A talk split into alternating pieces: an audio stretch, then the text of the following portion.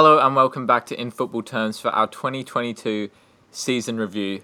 The podcast has now been reporting information for just over two months, and we've really seen quite a lot happen in that period of time. We're mostly going to be focusing on stuff that has happened in that period of time.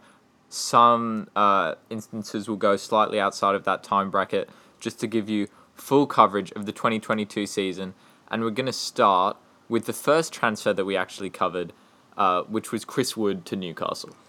Yeah, I think this is this is surprising me because at the beginning we we didn't really know how long any of these were going to last, any of these transfers, and this one in particular had a lot of media attention, but it it's really done really it's done really well, and I think that shows that shows uh, quality from both player and club, and um, to be honest, I'm keen to see how far this one goes because they were very very new into them, maybe a week, two weeks into it when we when we first recorded our Wood to Newcastle uh, podcast, and I have not heard that there's been any any fractures in in the uh, relationship between the two, and I I think it's I think it's going really well. Yeah, exactly, and we're still seeing lots of in person meetings. We're seeing both uh, the player and the club's home stadiums being used more and more and more. Um, and I think at the start we predicted maybe like an eight eight month contract for this one, and I think you could put all bets on that being extended um, early early into next year. The second one, which we reported on, was Jesse Lingard to Nottingham Forest. As a bit of an acting agent for Jesse Lingard, I think you can speak to just how well this transfer is going so far. Yeah, this one's been really really good, and I didn't think there was going to be much action between the two. I thought it was going to be more just in person um, meetings and conversation, but I, there's actually been a lot of a lot of achievements made in this one in a very short span of time, and um, and we've really seen fans get around it, and and it's become a lot more private than I thought it would be. It's become a lot more. Um, almost irrelevant to the fans. You know, they're, they're not even concerned about it anymore. We we know it's going to do well, and, and we have faith that it's going to continue to continue to go on for a, for a long period of time. But yeah, and I think in terms of media attention there as well, we see it really spike when it happens, but then completely drop off. And uh, apart from possibly only what we're going to talk about next, which was Richarlison to Tottenham, because of the amount of uh, uh, you know public uh, gameplay we see there, most of the transfers we see a lot of coverage towards the start as it's happening, and then as soon as it happens, uh, both the player and the club seem to like to just bring it under the radar, which I think is helping to uh, to uh, increase those contract lengths. Yeah, and as you say, Richarlison to Tottenham has been a transfer that has done exactly that. We've seen that both of them really do not want to be uh, in the public eye as much as they were at the beginning of the negotiations, and and they've done quite well there because now we see that they're very comfortable in their um, in their relationship and and it's not been not been fractured at all, as we say. And there's been so many in person meetings. We're seeing action galore. We're seeing game time galore. We're seeing achievements happen, and I think that shows that they're really both both becoming really quite comfortable. Another transfer that we looked at was Lukaku to Inter Milan. Uh, a quite uh, an unfortunate uh, break that Lukaku had to take, uh, not from the transfer, just an, a bit of an overseas trip. Um, but I don't think that seemed to scupper the relationship at all. And I think the the relationship between the player and the club is still strong and going well. Could you say that? Yeah, well, obviously, again, I know a bit more about this one, and what I've seen in this one is what I initially thought was just going to be a, a quick stint of just pure action, pure game time. It's turned into player and club both genuinely enjoying this relationship, genuinely enjoying the personalities that they bring to each other, and I think that's why I now believe this one can actually go somewhere because it is actually less about achievements and, and game time, although there is still some of that. We're actually seeing two two um, members that really enjoy their time with each other, and there's a lot of in person meetings which we is not a is not a common thing we see in Lukaku's game. We saw him at Everton really struggle to to have in person meetings and really struggle to gain game time, and but he's clearly changed his tactics, or maybe Inter Milan has brought about a philosophy that much more suits him. Um, which I think in this case would be true. Well, I just wanted to continue on Everton there because we have seen within the last month that uh, the information has actually been given out to the media that Everton will be moving and transferring uh, to a global to a global league uh, next season. And I think in doing that, obviously it's a it's a move that the club want to take to uh, to expand and, and grow as a club. But in the process of doing that, uh, I think understandably there have been some close advisors that have that have been slightly upset by this move, simply because they've been such a close advisor for so long, and simply uh, the distance in between uh, the advisors' offices and uh, where the club will now be playing is just a bit further away, so they're going to have less involvement in in day to day involvements. Yeah, well, I think this move is an interesting one because this move, from my perspective, is more of a to, uh, more of a move to actually give Everton a chance to better their club, as instead of actually, as you said before, expanding, um, and and looking elsewhere. Everton is moving to a league now that is only surrounded by clubs. There are no players there, and maybe this publicity that the the league will bring about that might help bring in players. But apart from that, I do think that Everton are going through a bit of a healing process where they're really trying to look to to embetter themselves and to try and um, lift their reputation to the next level. But as you mentioned, this has fractured some some relationships that they've had with other advisors for a very long time. Especially one advisor being Liverpool, that where almost felt a bit disrespected because they have they have been so close, so so tight for so long that now Everton's leaving leaving Liverpool and even though they're not, you know, it's not a completely global move, it's still interstate. It is going to be much harder for them to, to see each other. So I think from Liverpool's perspective, quite rightly, there was a bit of tears, there was a bit of upset by this.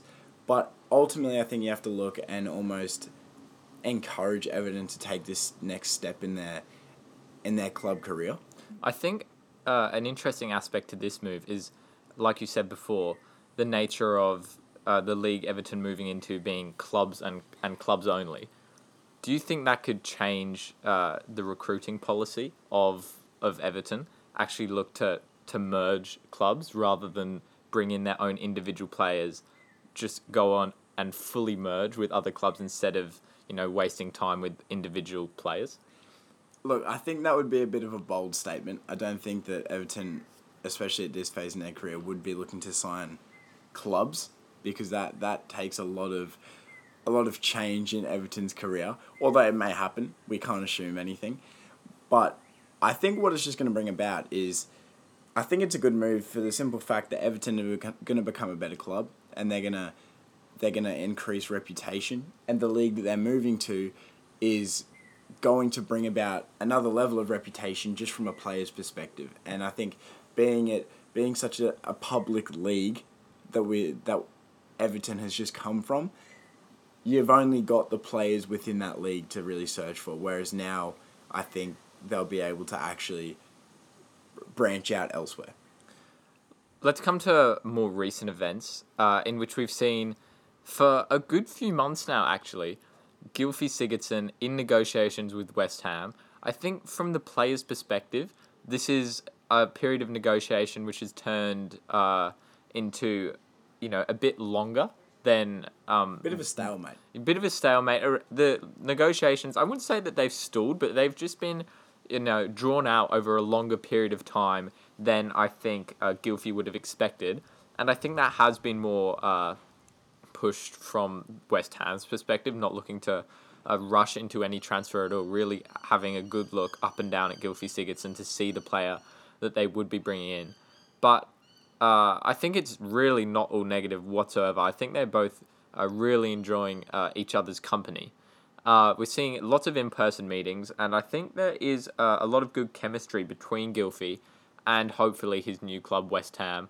And hopefully, this is a transfer that we can see uh, get done in even the next few weeks and surely months, because I think th- both the player and the club deserve this move after such a long period of negotiation. Yeah, and I think you there's two two perspectives you can look at this from. You can look at it from Gylfi's perspective or West Ham's, but either way, this the early stage of these negotiations was a bit rocky. There was a bit of uncertainty from both sides. Whereas now, it's certain that that Gylfi wants the move, but and it's certain that West Ham want the move. It's just more when West Ham want it because we saw, um, we saw earlier in the week uh, actually asked for the dotted line to be signed, and we saw that be temporarily, temporarily um, blocked. But I think I, I don't think that means too much because I think they're still there's their negotiations still going very well, and if anything, that's just given given West Ham the the proof that they need to go okay now Gylfi actually wants this move so now it's really just given to West Ham to you know over to you you can choose when this happens And I think that we now know that when the dotted line will eventually be signed in this one, it is it has full buy-in from both the player and the club. It's not, you know, I think we'll know that when West Ham does eventually say yes, that that's actually something uh, really good for the longevity of the transfer because it's full buy-in from West Ham instead of maybe going in when they weren't quite uh, as ready for it um, and possibly scuppering uh, the relationship and uh, resulting in a, a short term breakdown. Hopefully, we can see a lot longer negotiation there. we'll move on to a club that we have we've spoken about but we haven't we haven't highlighted individually just yet being Dortmund and we've seen very recently they have started searching out of state and in older age groups and rumors has it they have signed a dotted line with a global player take us away Well, I think this is this is unbelievable from Dortmund. I mean, I don't know that anyone would have predicted this. We know that Dortmund were really, you know, scouting around uh, quite heavily, um, starting with the age group uh, in in our home league, looking at uh, players in the age group which they could bring in. Now, I did not know personally that Dortmund were open to looking at the older age groups. Neither that was something I. that I did not know of whatsoever. Um, what I increasingly did not know was that Dortmund was capable of signing the dotted line with a, a club from literally a different city. It's a completely uh, different league, not quite overseas, overstate, different state. Uh, I'm hearing that this that this uh, player is from Sydney, uh, of all places. Um, but look, if that is the philosophy that Dortmund uh, want to take on, I think all that you can do is respect it, and it is not a philosophy that I would have expected. Uh, but you know, as long as as long as the club is happy, um, I think that's all.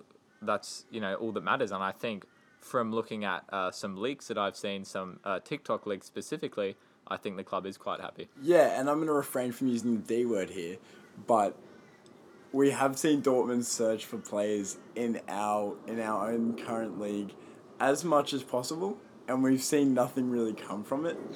So now I think this is a bold move. We've we've seen Dortmund take the trip with with um, close family members to to Sydney, and now it's come out of it, and we hear that there's been a dotted line signed, and certainly not something I would have expected. And I'm quite keen to meet this man and bring him on the podcast because I think that would be a very interesting, very interesting one. And I hope that the, the news we've been told is true. We're not rambling on about some absolute rubbish here. But I, as you said, from from the TikTok captions, I believe this could be something. I mean, I would like to just see, just get some more, some more information on this one because I think that the leaks and information that the media has obtained is still very fresh. Well- it hasn't been peer reviewed. Uh, it's just we've we've got it specifically from one source.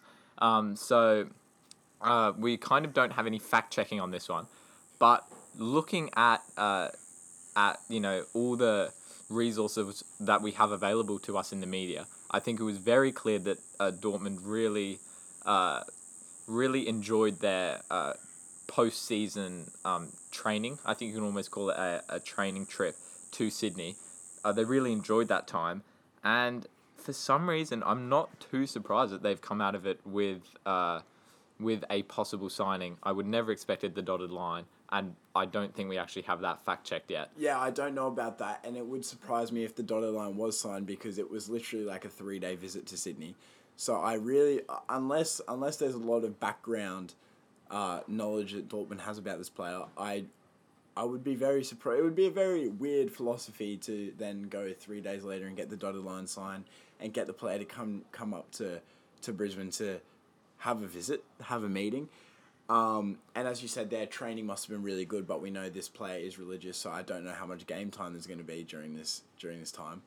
But it's I'm finding this one really intriguing, and I, don't I know think Dortmund on the podcast would be unbelievable. I think that would be an unbelievable. yeah, we're gonna need to get the fans on this one to to persuade that.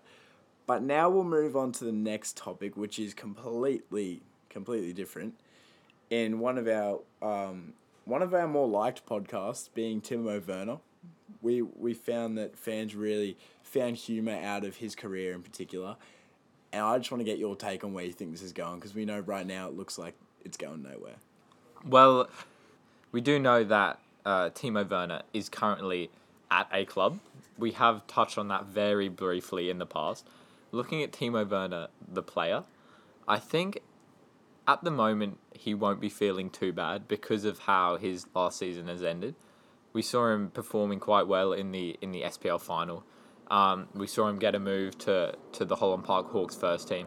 So I think in that department, he's doing okay, but that is all he's, that is completely all that he's got. He's Yeah, got nothing to fall back onto, and you know I don't think the wages for Holland Park Hawk, uh, Hawks first play uh, players are quite enough to uh, sustain a lifestyle away from away from home. So I think that he, we could be uh, seeing him play here, actually in our studios for a long while to come. And we know that from what we do know of his club, it is a suitcase sized club. And I really kind of hope for his sake, next travels he takes, the suitcase gets lost. Because I feel like that will give him the opportunity to branch out and, and really find success in, in his career. And as you say, the wages that um, that his jobs currently are having aren't going to be too too sustainable.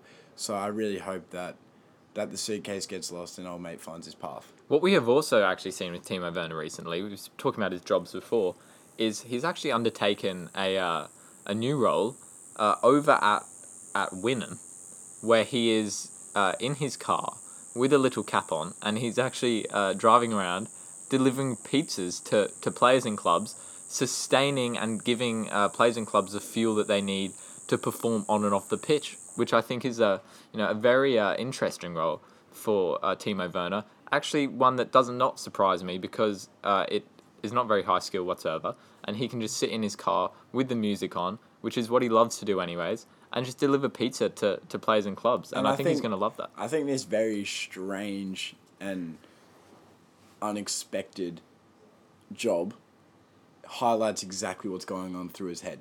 He's got absolutely no idea, and maybe this is proof that that ATARs do actually mean something when it comes to IQ level.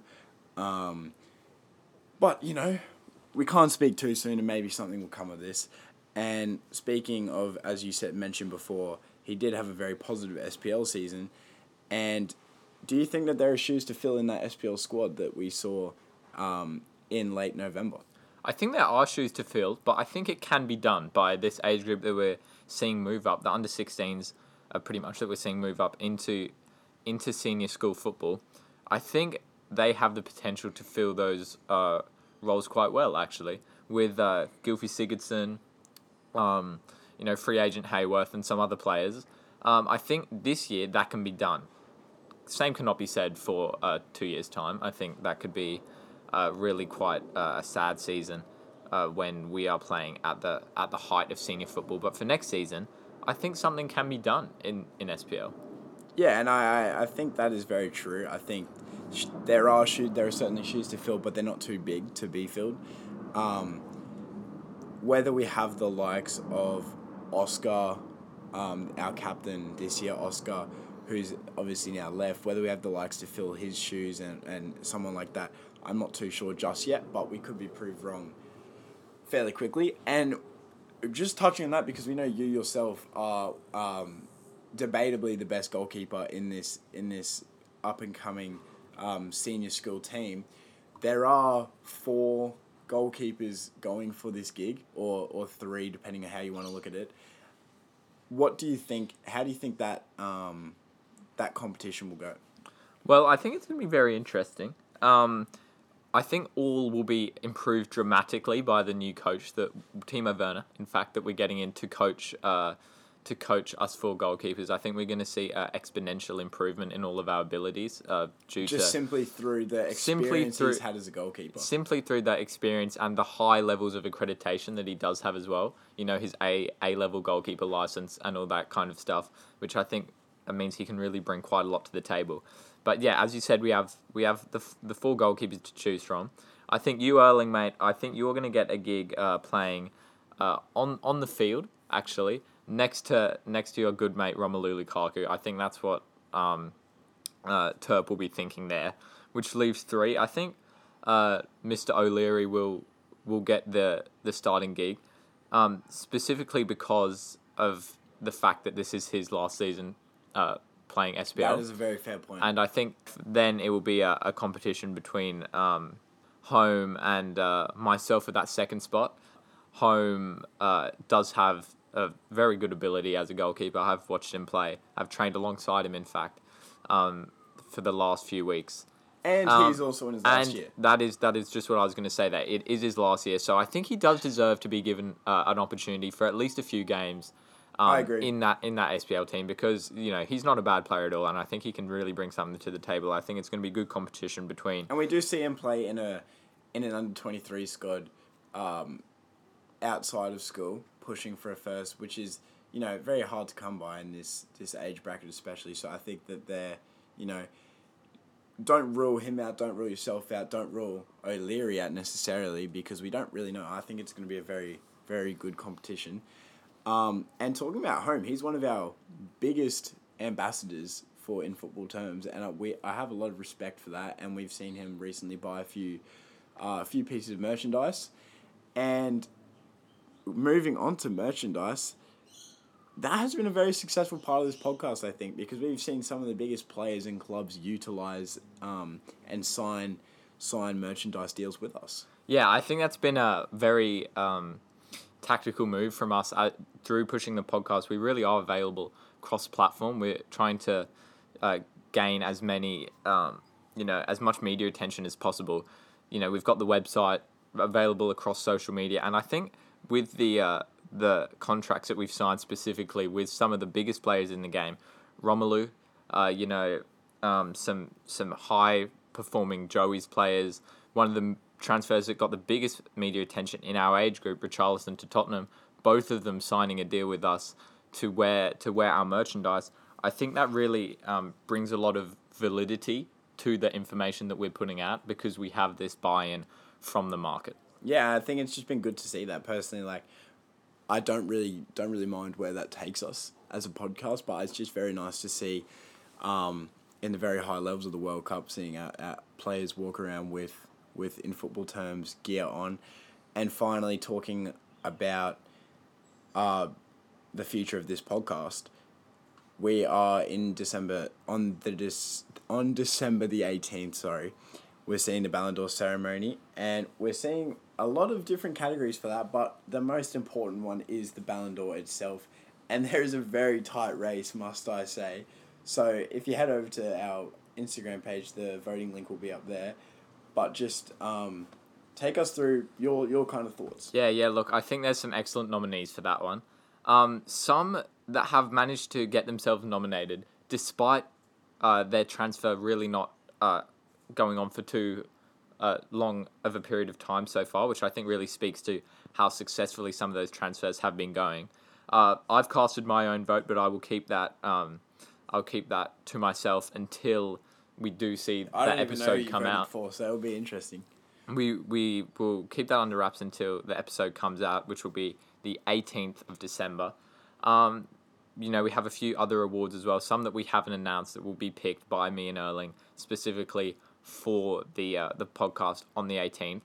But yeah, I think all all nominees uh, could be deserving of the Ballon d'Or, and I, I think don't all see an bring, outlier. I think all bring their own uh, strength to the table. Some transfers have aspects that others cannot match, and vice versa. So I think uh, all could you can make a case for all of them to win it, but in my opinion, there's one standout. But we'll see what happens when we get to the 18. And what is interesting is we spoke about this before, and we obviously came up with our our summary who we thought a standout could be, and it, it it's actually very interesting, very interesting to see that many fans have actually reflected our thoughts. It's not just been, not just been us, and sometimes this, uh, Ballon d'Or ceremonies are really just which journalists prefer who, whereas I think I think it has actually reflected what we thought. So that will be a very interesting one to announce. And obviously, we've still got what twelve days to to decide. Yeah, and that will be mid December. Then we'll move in. We'll have a, a Christmas special and some other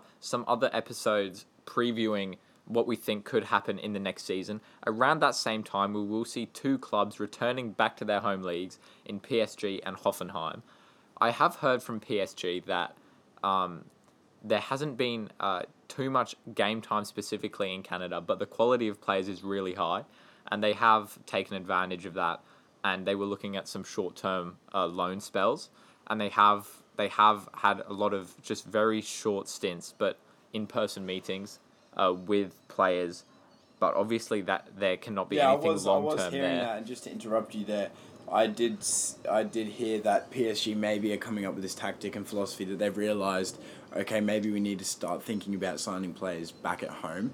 So, from what had been like a three week ghosting, has now turned into some small, just over the phone conversations with some of the, the old players that they were in contact with. So whether that's a, a tactic from them or just part of the healing process um, that we obviously saw PSG on, maybe maybe that's that's what we're seeing. But that one will be very interesting. And with Hoffenheim, what what do you expect? Because I personally don't have much input on that and don't have much uh, information leaked. But take it away. Well, I think my expectation for Hoffenheim was never too high.